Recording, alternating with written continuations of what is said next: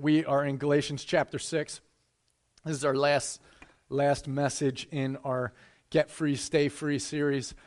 And uh, the idea here is about uh, Paul speaking to a church that was getting caught up in false doctrine. And false doctrine is not obviously about dotting the I and crossing the T to make sure that you believe the right things. False doctrine is about getting our minds to work right about who God is so that we can live in the fullness of what God has for us.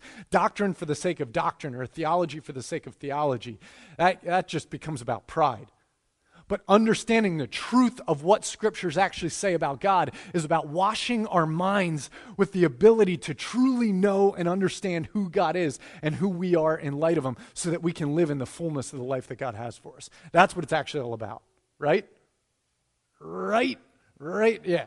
That's what it's actually all about. There we go. and look alive, people. And this series has been really about saying, Paul is saying to this church, he's saying, be very, very careful to not be deceived. Be very careful to not be deceived because the enemy comes to steal, to kill, to destroy, to put us in shackles, and to put us in bondage. And the way we begin to view God and view ourselves, at, at, first there's kind of this weird appeal about the way that we're taught about God, but eventually what it does is it cripples us and we start walking with a limp like and then we start walking like less and, and next thing you know, we're totally immobilized in our walk with the Lord. And so that's what this series has been about, is about shedding all that and getting back to the basics of the gospel. Now, last week, Mike talked to us about what it means to walk in step with the Spirit. And there was the comparison in, uh, in chapter 5 about the fruits that come from people walking in the flesh and the fruits that come from people who are walking in step with the Spirit. And he, uh, Mike was giving us a description of what it means to live in step with the Spirit. And I want to just read the last couple verses of chapter 5 so that we understand what's going on in chapter 6, okay? And as we do that, this is the thing it's always important to remember that there are no chapters.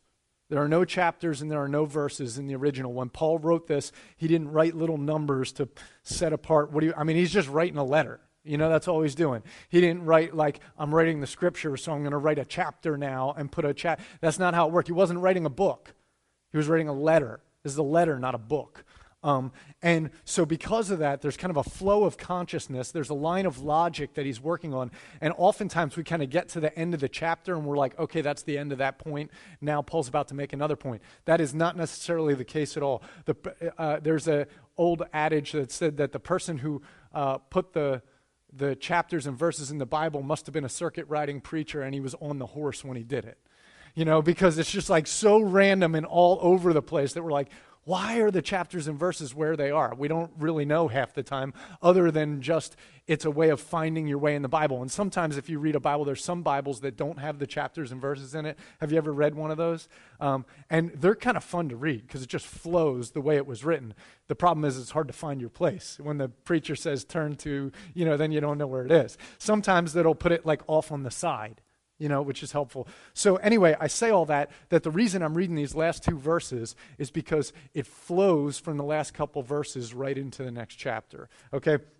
And so, after talking about the fruits of the Spirit, in verse 24, it says this Those who belong to Christ Jesus have crucified the flesh with its passions and desires. Man, I want you to picture that. That we've taken our passions and desires and we've driven nails through the hands of it. And we've taken a hammer and a nail and taken our passions and we've just boom, boom, and we've killed those passions and desires. Said, I will not be governed by the passions and desires of my life. Those who walk in step with the Spirit. And then it says, if we live by the Spirit, let us also keep in step with the Spirit.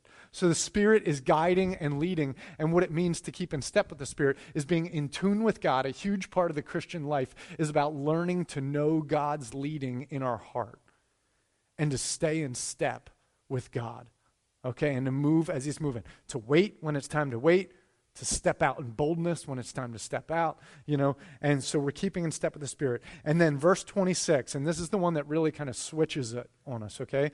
It says, Let us not become conceited, provoking one another and envying one another.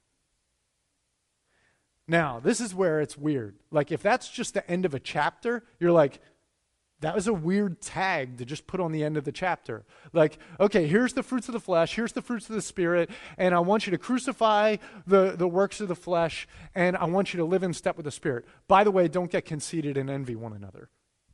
It's like a little bit of a curveball there at the end until you realize that it's all just Paul. He's saying, all right, keep in step with the Spirit, don't be conceited and don't envy one another. Instead, brothers, chapter 6, if anyone is caught in transgression, you who are spiritual should restore him in a spirit of gentleness.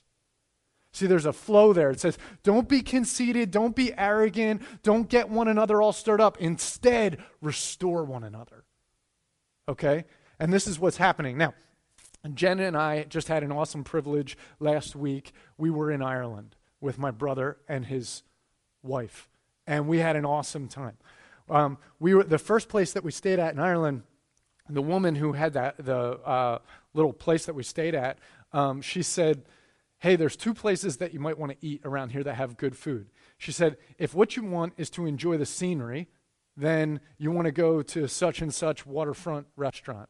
She said, if what you want to do is experience the culture, then you want to go to this pub over here where all the fishermen come after they come off the boat. And she said, You'll hear the local craic. And we were like, Don't even know what you're talking about right now. And um, so, but she's, uh, Ireland, when you go to the British Isles, it's, it's known for two things in particular. One is the natural beauty of the, of the creation, and secondly is the culture. And that culture has charm to it. And so she was kind of saying, whichever you want, there's a place for that. Now, we didn't go to either of those places. Um, but while we were driving to another place, we were driving to the Cliffs of Moher to, to show Ern and Sharon the Cliffs of Moher. They had never been there before, and we were going to show them this. And we were on the way, and we look, and I see this sign on the side of the road. This is Joseph McHugh's. And I'm this afternoon going to be with Joseph McHugh, who's my uncle okay? And uh, so we, the McHugh family up in the area where we were is everywhere. You see everything McHugh. Our whole family, that's my, my mom's maiden name. Um, and so I'm going to be with the McHughs today. And when I saw Joseph McHugh's, I'm like, I don't know, but we got to go into this place, right? It's Joe McHugh's. So we went in, and it was hilarious. We walk into Joseph McHugh's, and I'm like, I swear, every person in this place could be my relative. They all look like me. Every one of them look like me. I'm like, this is crazy, you know? And there was this instant sense of like, this is where I'm from. I, like I kind of belong here. And what was funny was this was the area where that woman was talking about. This is the, it was the kind of establishment that woman was talking about, where you get the the feel of the local community. And everyone in there knew each other so well that when we walked in the door, at first, silence. This wasn't a tour, it wasn't a tourist place. It was just a local place. The only reason we stopped, there was nothing touristy about it. It was just the name. So we stop, we walk in, and every person like stops and looks over at us, and they all knew that we were not part of the community. Okay, they all knew it, and uh, and then of course they jumped in and had a ton of fun with us, and like we were kind of the mascots or whatever, you know, and uh, so they were having having fun with us, and it and it was a good time. Now, here's the thing that's community in Ireland, right? That's the, that's the idea is this is the local community. And there's a question about what community looks like in America versus what community looks like in South America versus what community looks like in Ireland. And different places, people relate to each other differently. Cultures relate to one another very differently. One thing we know about the Northeast of the United States of America is that we are about the poorest community in the entire world when it comes to knowing how to actually have relationship with each other. Did you know that? Did you know that? We are the most independent people on earth in history, maybe, except for people who lived out in like Iceland by themselves, some Eskimo out there, you know, like maybe they had to figure it out. But uh, among, among most people in the history of mankind, we live in a culture that is more independent than almost every other culture in the northeast of the U.S. Ireland, not so much. You know, they, they, they have a, a kind of a different feel. But what Ireland experiences, or what Africa experiences, or what we experience in the U.S., isn't primarily what this is about. What this text is about here is about what the family of God is supposed to look like, what Christian community is supposed to look like, that isn't defined just by a culture. It's deeper than the culture, than the way people like to relate to each other or the way people like to have distance from one another. It's much different than that. It's deeper than that. It's the core principles of what it means to actually function in Christian community. And that's what Paul's getting to. And in each one of his letters, in almost all of his letters, there's this moment in the letter where he's writing to the church and he tells them about how they should be thinking, that whole thing about theology, about how they should view God and view one another. And then he gets into this spot at the end of the letter where he switches and he starts talking about how they should use that in their relationship with one another. And so he starts talking about how husbands and wives should relate to each other, and how slaves and masters should relate to each other, and how children and parents should relate to each other. And he always gets to this practical thing at the end of his letter where he's talking about how people relate to each other in light of what they just learned about God. Here in Galatians, he doesn't get into the specifics of each of the relationships. He just gives us a description in general about how Christian community is supposed to relate to one another. And this is how he starts off. He says, in, in the, at the end of uh, chapter 5, he says, Let us not become conceited, provoking one another and envying one another. But if anyone is caught in transgressions, you who are spiritual should restore him in a spirit of gentleness. So, what's the point? All that to say this Paul's trying to tell us that if we want to keep in step with the Spirit, we absolutely, 100%, cannot do it on our own. The journey to stay in step with the Spirit is a communal journey. It is not just an individual journey, it is an individual journey. And he'll get into this. Look down at verse 4. It says, But let each one test his own work, and then his reason to boast will be in himself alone and not in his neighbor, for each will have to bear his own load. There is individual responsibility. And yet what he's saying is is we cannot stay in step with the spirit on our own. That is something that happens in the context of community. And that's a really important word. So, when it comes to all of chapter 6 of Galatians, obviously there's so many things that we could pull out. The job of when it comes to, to preaching on a Sunday morning is to hear from the Lord about what is it from this text that applies to this body on this day.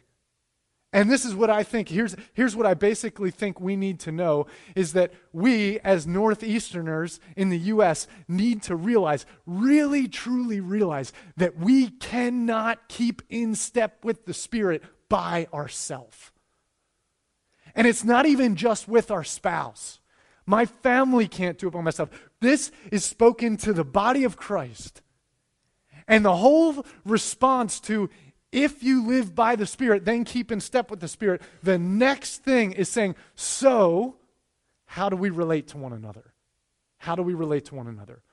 Because what happens is, is as soon as we get to a place where there's like, this is what it looks like to walk with God, and this is what it looks like to walk in the flesh, the next thing that can really easily happen in a community is I can start to compare myself to everyone else and see how much of the fruit of living with God is there versus how much of the fruit of living, uh, you know, apart from God is there. And then I put that on a spreadsheet next to the people next to me and say, how do I measure up?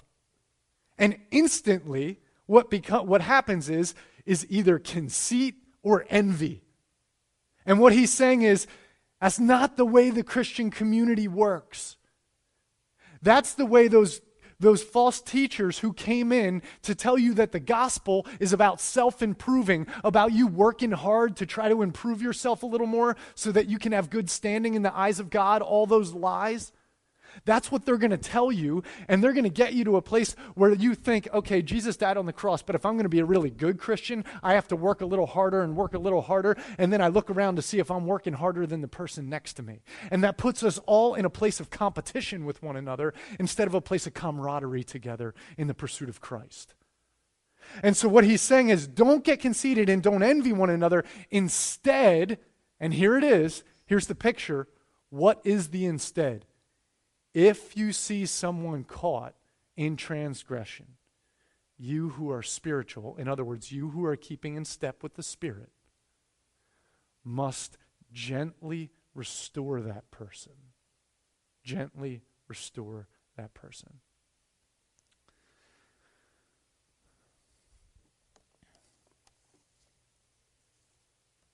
There is a temptation that for those of us who tend to not live in deep community with one another, we interface with people at work. We might interface with our neighbors. We might interface with our family. But we don't, in, uh, particularly in our culture, we don't live in the place where our lives massively overlap on every level, where there's just a flow of resources, where every night you're connected with another family and do it. That's generally speaking not how we live, particularly in the suburbs, okay, and in rural society.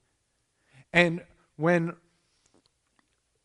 we're in that situation, that leaves within us a desire for relationship. And I hear on a regular basis, one of the things that I've heard, uh, particularly from the younger generation at Parker Ford over the last decade almost now, is how difficult it can be to actually figure out how to enter into deep relationships with other people in the church. And that that's, that's a tricky thing. It's tough to figure out. When we have a desire for relationship, we begin to kind of idolize what relationship can look like and what community can look like. And then we begin to think, man, I really need the community. But I tend to, the way that I start to think I need the community is I kind of think of it in personal, selfish tones. Like, I need friends. I need this. I need that. And then what ends up happening is, is when I enter into the Christian community, I enter in looking to receive something primarily. But what this verse is talking about is when I enter into the Christian community, how do I enter in? What's it saying? It's saying that when I look at Barry, or when I look at Mike, or when I look at Anna, I'm looking at them and I'm saying, you know, we're in this thing together, right? We're trying to keep in step with the Spirit. And if I see on one of you something that you're caught in that is keeping you from flowing in step with the Spirit, my role in your life is to figure out how to gently restore you in your relationship with God. This is a very different picture than saying, I want friends who are Christians. Christian community is not primarily just about having therapeutic support in my life or encouragement. Christian community is about keeping one another connected to God. That's what it's all about. The whole point. Encourage one another, all the more as you see the day approaching. Encourage one another in songs and hymns and spiritual songs, singing and making melody in your heart. When you see one of your brothers or sisters caught in a trespass, then you need to gently restore them. The whole idea of Christian community is saying that, that, what trespass, this word trespass, what it actually means is, is there's a line to walk, and I'm called to walk that line. Trespass is when I step out of line okay? That line doesn't mean here's right and wrong, and I'm the cosmic policeman who's walking around to figure out where you're messed up so I can tell you. That's called self righteousness.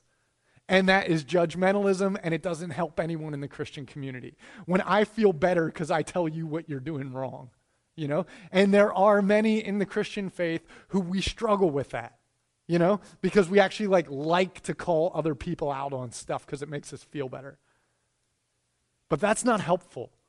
What is helpful is to say, keeping in step with the Spirit is eternal life. It's good life. And when I see that you're not walking in a way that is flowing in the life with God, then my role as your brother or sister is to come alongside you and to help you stay connected to God. And sometimes that takes some pretty difficult conversations. That takes some pretty difficult conversations. When I enter into the community from a place of need, thinking that the reason I have I need these relationships is because you know I need friendship and I need people to have fun with. Those things are awesome and those are gifts from God. But if that's my purpose in entering the community, then I'm going to be in bad shape when it stops being fun and when this per- person stops feeling like a friend. Then the whole thing kind of crumbles, right? Secondarily, if I come into the community and the, and the point of Christian community is the platform for me to display my spiritual gifts, then we have a problem. right? If I want to do something so I can feel more valuable about myself, and this is the venue by which I can do that, then again, I'm entering into Christian community with my own intentions and my own objectives. And when I do that, then I end up tending to use the community and, and use people. Now, here's the, here's the four big killers of Christian community. And what gets us kind of messed up that I know of, there's probably many, but, but they all have to do with self. Okay? First is just straight up selfishness.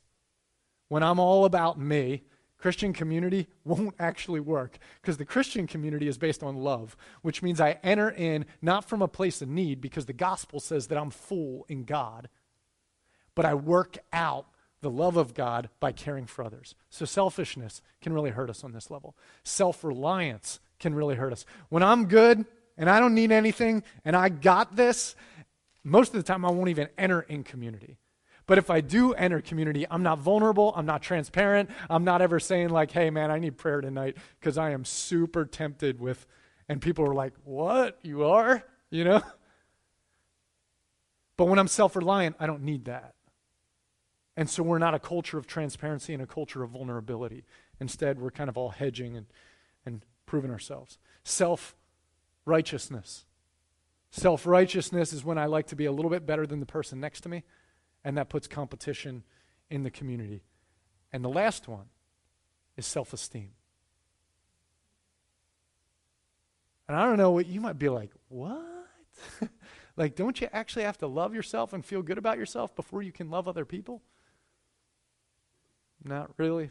No. Actually,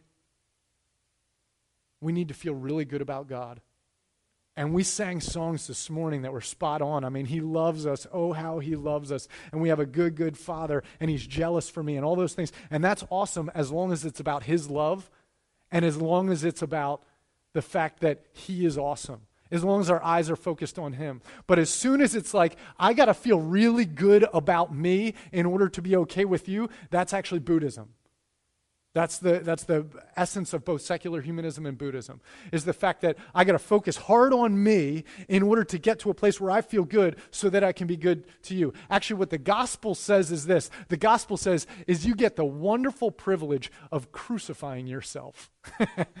C.S. Lewis says this. It says on in, in The Weight of Glory, in his book On the Weight of Glory, when asked about self, it says, What does the Bible say about self? And he says uh, very clearly, he says, The Bible says one thing about self that we have the privilege of crucifying it. And what he's saying is, is that the problem in Christian community, the problem in humanity, is that we're self obsessed. And the more we focus on ourselves, the less we can actually love another human being. But the whole point of the gospel is that God loves you so much that you don't have to self improve. You don't have to self reveal. You don't have to self define. You can actually completely and totally forget about yourself and just get lost and absorbed in Jesus because all you are is a member of the body of Christ now, anyway. When that happens, Christian community takes on another form. And this is what I, I want to make this point here from the, from the, from the scripture, okay, to give us that, the foundation for true Christian community. It's based on two things it's based on belief and it's based on conviction. The belief is when we actually believe the reality that we are deeply and totally interconnected and we don't have an identity on our own apart from one another. This is why, as you read what it says in, uh, if you turn to, uh, sorry, um,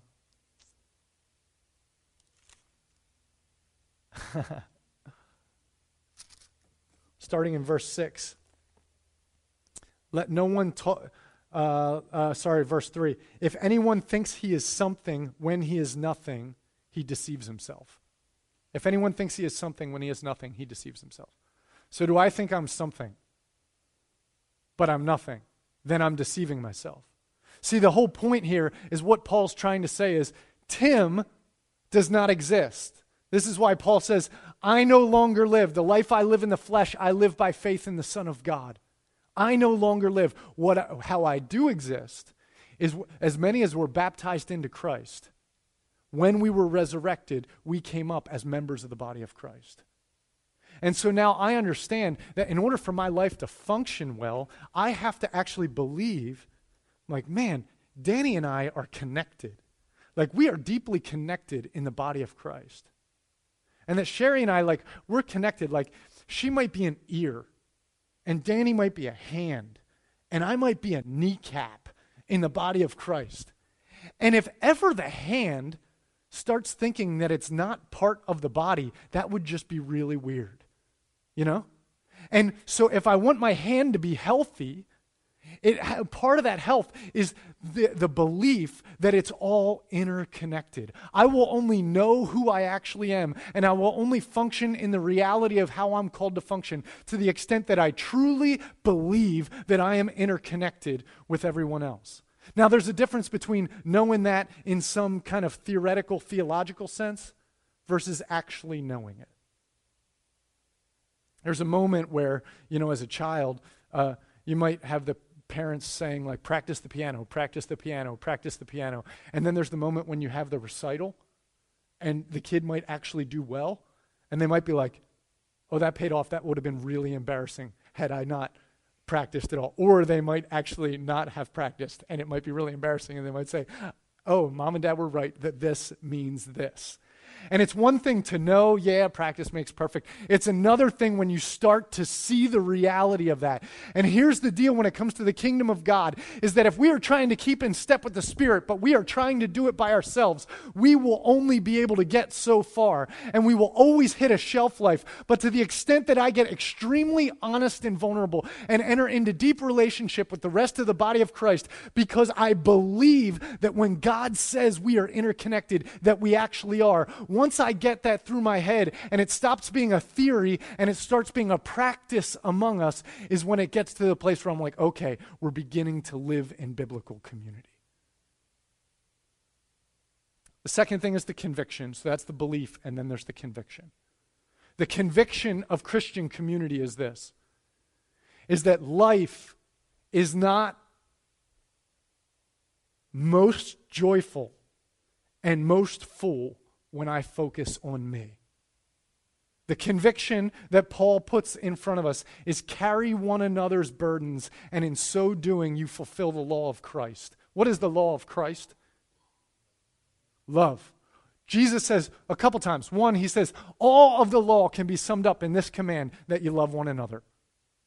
Another time, when asked what are the greatest commandments, of course, he says to love God with everything you got and to love one another like yourself. The law of Christ is the law of love. And if I have conviction about that law, then I am going to do everything within my power to live the life of love. And that is a life that is in the context of community. I watch, I remember reading this book a long time ago called The Winds of War and War and Remembrance. Uh, anybody ever read that, those, that series? Incredible, incredible books by Henry Wouk. Um, just huge works. I mean, they're monstrous books, but they're captivating books. And it's this novel of this guy in World War II. It had a couple different plot lines going on, but this one guy was a, ended up being a captain in the Navy in World War II, and his name was Henry. And he talked about this moment when he walked onto an aircraft carrier and he looked around and saw these men running up into their planes, jumping into their planes and taking off to what almost seemed like a sure death. And he stopped on the deck and he thought about it for a second, and he said, These are some of the smartest, most accomplished, good looking, well built guys that I know, and they could have almost anything they want in the world. But this war will be won because there are so many men who could go and do anything they wanted, but because of their conviction, they were willing to lay down all of their resources to go after something that they believed in. And I remember being struck by that in the moment. Because I remember the Spirit of God in that moment as I was reading it saying, Tim, will you give up all your resources because you believe in the kingdom? And when it comes to Christian community, what Paul's saying is we can talk about freedom, but if freedom at the end of the day is just so that I can go and live my life for myself to more fully acquire my own stuff, then I don't have the conviction of the law of Christ that the eternal life, the full life, the good life is the life of love. But if I have that conviction, then I am willing to lay down my life for my brother and my sister.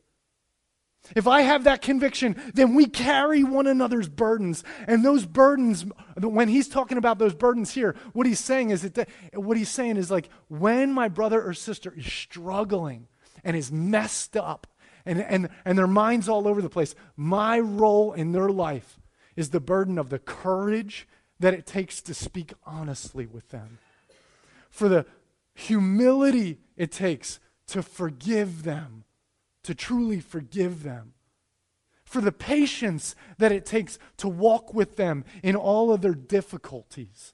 That's the burden of the law of Christ.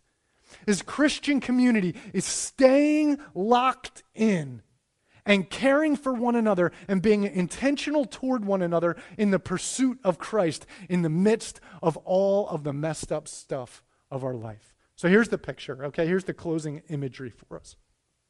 I want you to picture two different scenes in community. One is you are by a fire, it's golden light, okay? The sun is going down. There's a great sunset. It's golden light. There's lawn games going over here, okay? And you're, you're gathered around with your friends. Some of the kids are roasting marshmallows for s'mores. And, you know, you have a, yeah, someone's, you know, sipping a pina colada or whatever next to you. We're all together. There's laughter. The kids are running around playing tag. You know, all that is what's going on in this one scene. And then I want you to picture this other scene over here. Okay? Same scene. Clouds in the sky, drizzling. You hear overhear the one conversation about the person complaining about how difficult work was today. And you hear the other person talking about how they don't like the person who's over there playing that lawn game. And then you hear this person over here just super frustrated because they don't know how to pay their bills. And then you have this person over here who's kind of complaining about some leader in their life or whatever. You know, like, and that's the scene. And the kids are fighting. Oh my goodness, the kids are arguing about the dumbest stuff, and you know it. And then you realize, like, man, I think the reason that kids, these kids are messed up is because I don't agree with the way you're parenting, you know? And so that's like, that's the other picture. Which one do you want to be a part of? I want to be a part of the first one. The problem is the first one's a Bud Light commercial, and it's not based on reality. The second one is Christian community, and God calls you to dive in and be a part of the solution. Gospel centered community is not built in an ideal world on paper. Gospel centered community is saying that Christ died on the cross to redeem us in our brokenness. And my job is not to expect the community to meet all my needs. My job is to believe that there is a gospel that overcomes our darkness and can allow me to be empowered to be a part of that covenant and be a part of that community, even when it hurts and when it's weird and when it's not giving me what I need, because I believe and am convicted that the gospel is greater and that the law of Christ's love is worth giving my life to, even when it doesn't feel great. That's the gospel. And ultimately, when it comes to getting free and staying free, it's not so that I can feel good. It's getting free from my selfishness so that I can stay in a place of love. Let's pray.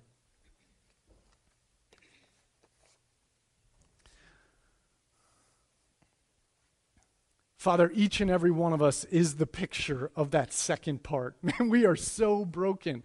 And it's funny, I mean, I, I, I just, as I think, Father, about how much I want to experience the first picture, I realize that every time I insert myself into that, it's an image of myself that isn't actual reality. You know, it doesn't work because as soon as I step into that picture, I'd mess it up because I'm part of the second reality. You know, I'm still just a broken human who doesn't see things right. And God, we do need one another. And we need the restoring that can happen. But God, we ask that you would do a powerful work in the kingdom of God across southeastern Pennsylvania, across our uh, Pottstown area, and right here at Parker Ford Church, God. That you would do a work in our hearts. That you would grow us like the very early church that devoted themselves to the apostles' teaching, to the fellowship, to the breaking of bread, and to prayer. And that they were together seeing one another, working out in the midst of the brokenness what it meant to stay connected to you. God, we want to be with you because you are everything to us, God. But we are very easily deceived. And so we I, I just want to quote for us in this prayer the, the how this passage ends. It says, So then, do not grow weary in doing well, for in due season you will reap a harvest if you do not give up. And so, God, we just bring that before you and say we are easily, easily caught up in that place where we want to give up because Christian community is hard, you know, and we want to give up. But you say, don't give up. It'll be worth it in the end. Don't give up. Don't give up. And so, God, we call on you, Spirit of Jesus, move in our lives. The fruits of the Spirit are not the fruits of our labor. So we trust in you, God, to move in our hearts, that you can help us to be a loving people who are marked by the gospel of Jesus Christ, people who are not self improving or, or comparing to one another, but people who truly live in the love of God flowing with the Spirit. God, this is your church and this is your kingdom. And so we submit ourselves to you. Do your best work. In the name of Jesus. Amen.